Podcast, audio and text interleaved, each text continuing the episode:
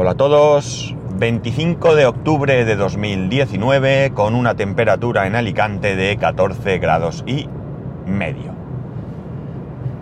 Hace ya muchos años, cuando dos personas llegaban a un acuerdo, lo sellaban con un apretón de manos y ese acuerdo se respetaba. Evidentemente algún caso habría que no, pero ese acuerdo estaba basado en el honor, en el honor de las personas un simple apretón de manos te obligaba, de alguna manera, a cumplir con lo pactado. Conforme fue pasando el tiempo, se hizo necesario que eso se transcribiese a un contrato. Esto no significa que los contratos sean algo nuevo. Contratos hay desde tiempos ancestrales, ¿no? Pero realmente eh, se perdió ese, ese honor y se hizo imprescindible que existiese un contrato por escrito.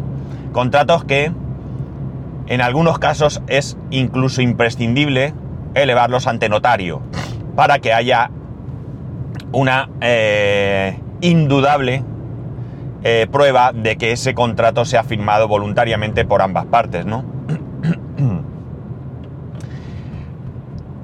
ha salido un caso de... Eh, bueno, antes que eso, eh, no solamente se consideran contratos o acuerdos los que se firman así, sino que en algunos casos también pueden ser válidos eh, correos electrónicos o grabaciones telefónicas. Todos sabemos que las compañías de teléfono, las compañías de seguros, generalmente nos advierten que la conversación va, va a ser grabada y de hecho, cuando te das de alta con un operador, te pasan con una entidad de certificación que lo que hace es eh, grabar ese contrato, ¿no? De manera verbal tú eh, aceptas las condiciones.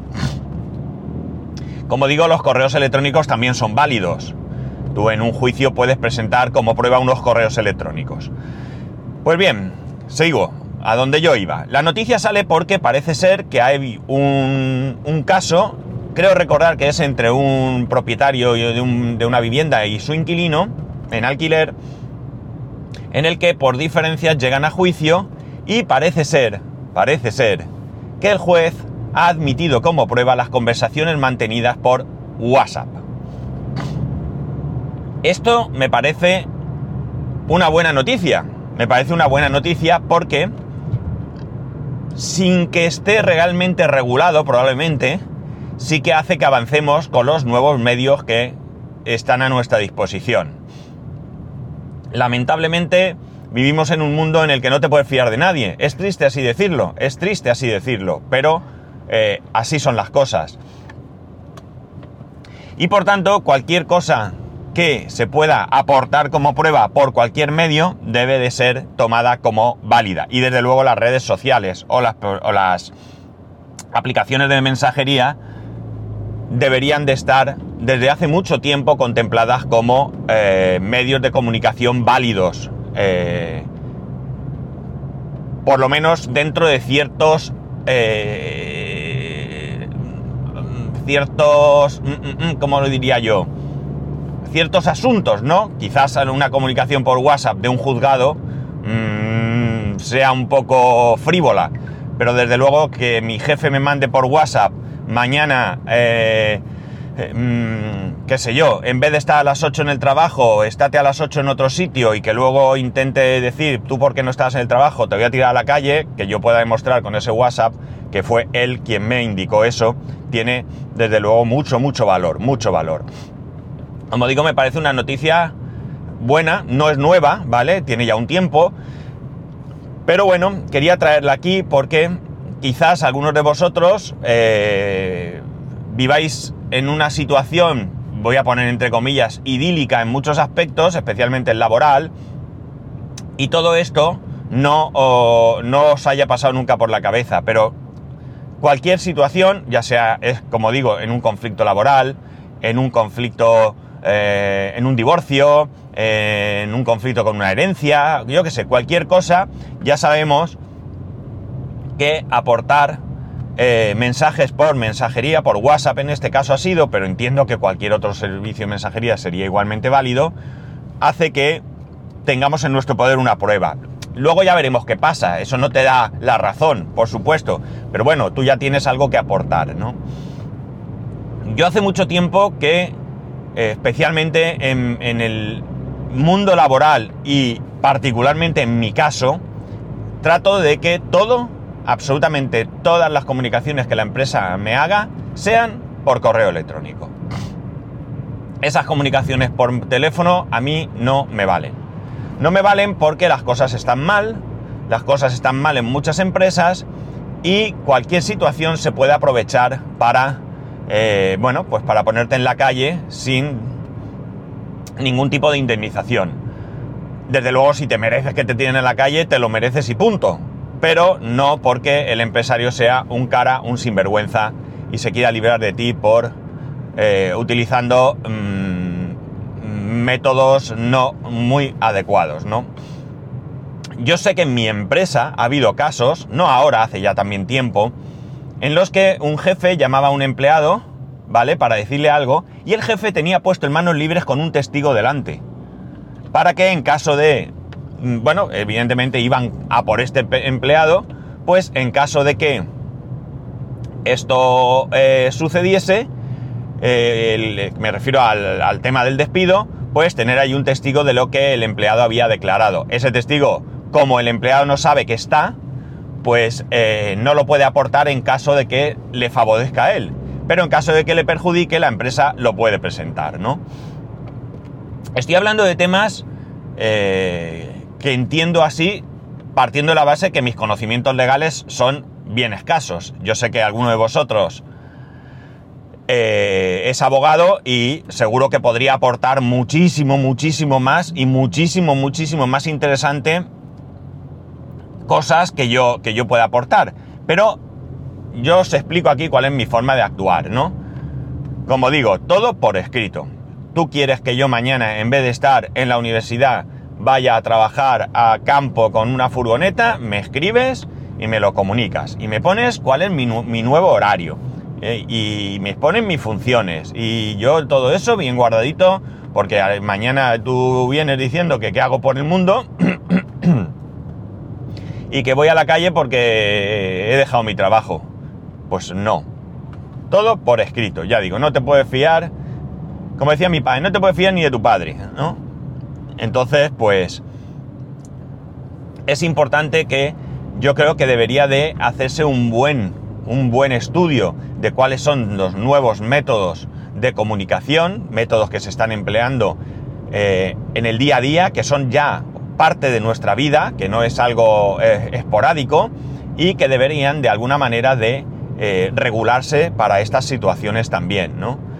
Es muy, muy importante porque, ya digo, mm, pueden hacer justicia pueden hacer justicia, como parece ser que es el caso que os he comentado. El,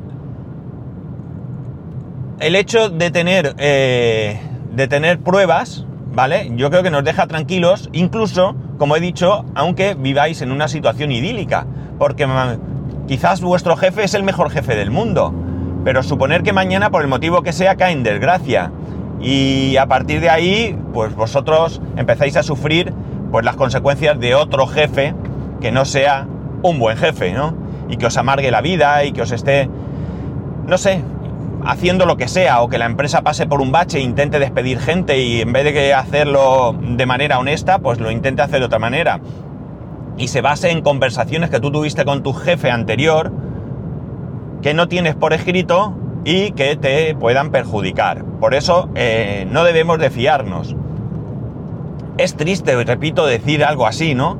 O sea, para mí el apretón de manos debería seguir existiendo, ¿no? Si tú me dices algo, pues yo lo cumplo y punto. Y no hay más duda y no hay más discusión.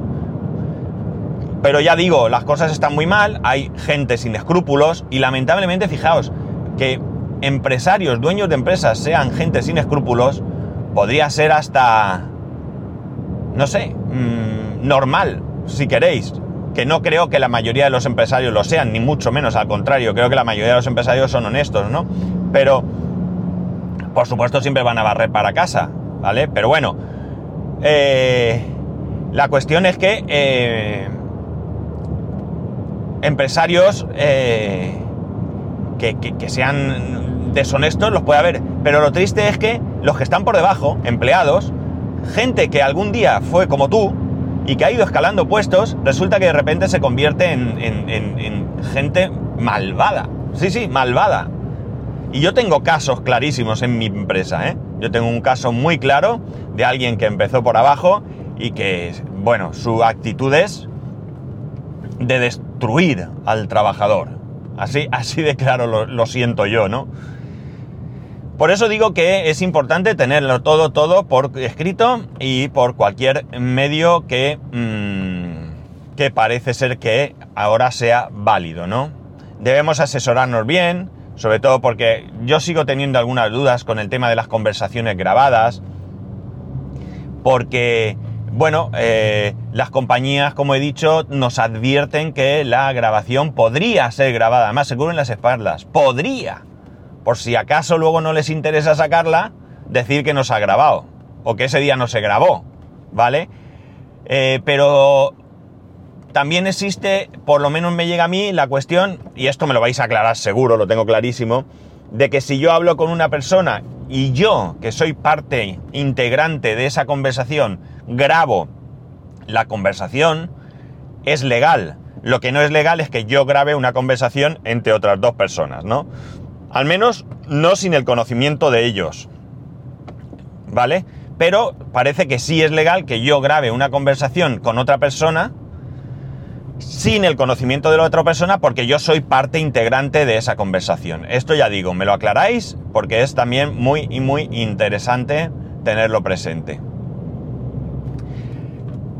Eh, es un consejo vosotros haced lo que queráis. Ya sé que cuando uno vive en una posición buena y en una posición justa, pues le parece impensable que pueda pasar cualquiera de estas cosas. Pero yo cuando entré en esta empresa pensé que eso, mm, vamos, ni se me pasó por la cabeza y a lo largo de los años pues he visto situaciones en las que, eh, bueno, pues se intentaba, se daban órdenes verbales que iban bajando hacia abajo, ¿de acuerdo? y que esas órdenes pues no eran legales. De hecho, eh, hay una persona en concreto que se negó, se negó a cumplir una orden ilegal, una orden que además no estaba por escrito, ya digo, una orden verbal, ilegal, y se negó. Y eso, a la larga, le supuso el despido, ¿de acuerdo? No un despido, eh, no un mal despido, porque fue dentro de un ERE y fue en unas muy buenas condiciones, pero eh, le supuso el despido, es decir, se, puso en la diana, ¿no? Pero para mí esto denota la honestidad de esta persona, ¿no? De ahí para arriba todos tragaron. Triste, ¿eh? Triste. Quizás por miedo a perder el trabajo, quizás por vete tú a saber qué, por querer escalar, por no sé, por cualquier cosa, pero como veis, todo todito, yo, mi consejo es por escrito.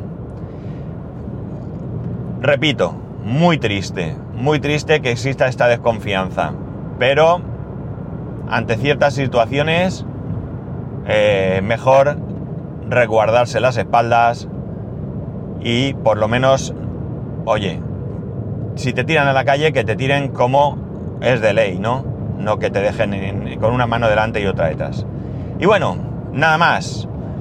Ya sabéis que podéis escribirme a arroba spascual, arroba spascual.es el resto de métodos de contacto en spascual.es barra contacto. Un saludo y nos escuchamos el lunes. Buen fin de semana.